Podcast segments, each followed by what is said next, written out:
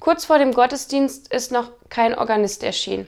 Und so fragt der Pfarrer den Küster, weißt du, wer heute spielen soll? Klar, antwortet er prompt. Basel gegen Freiburg.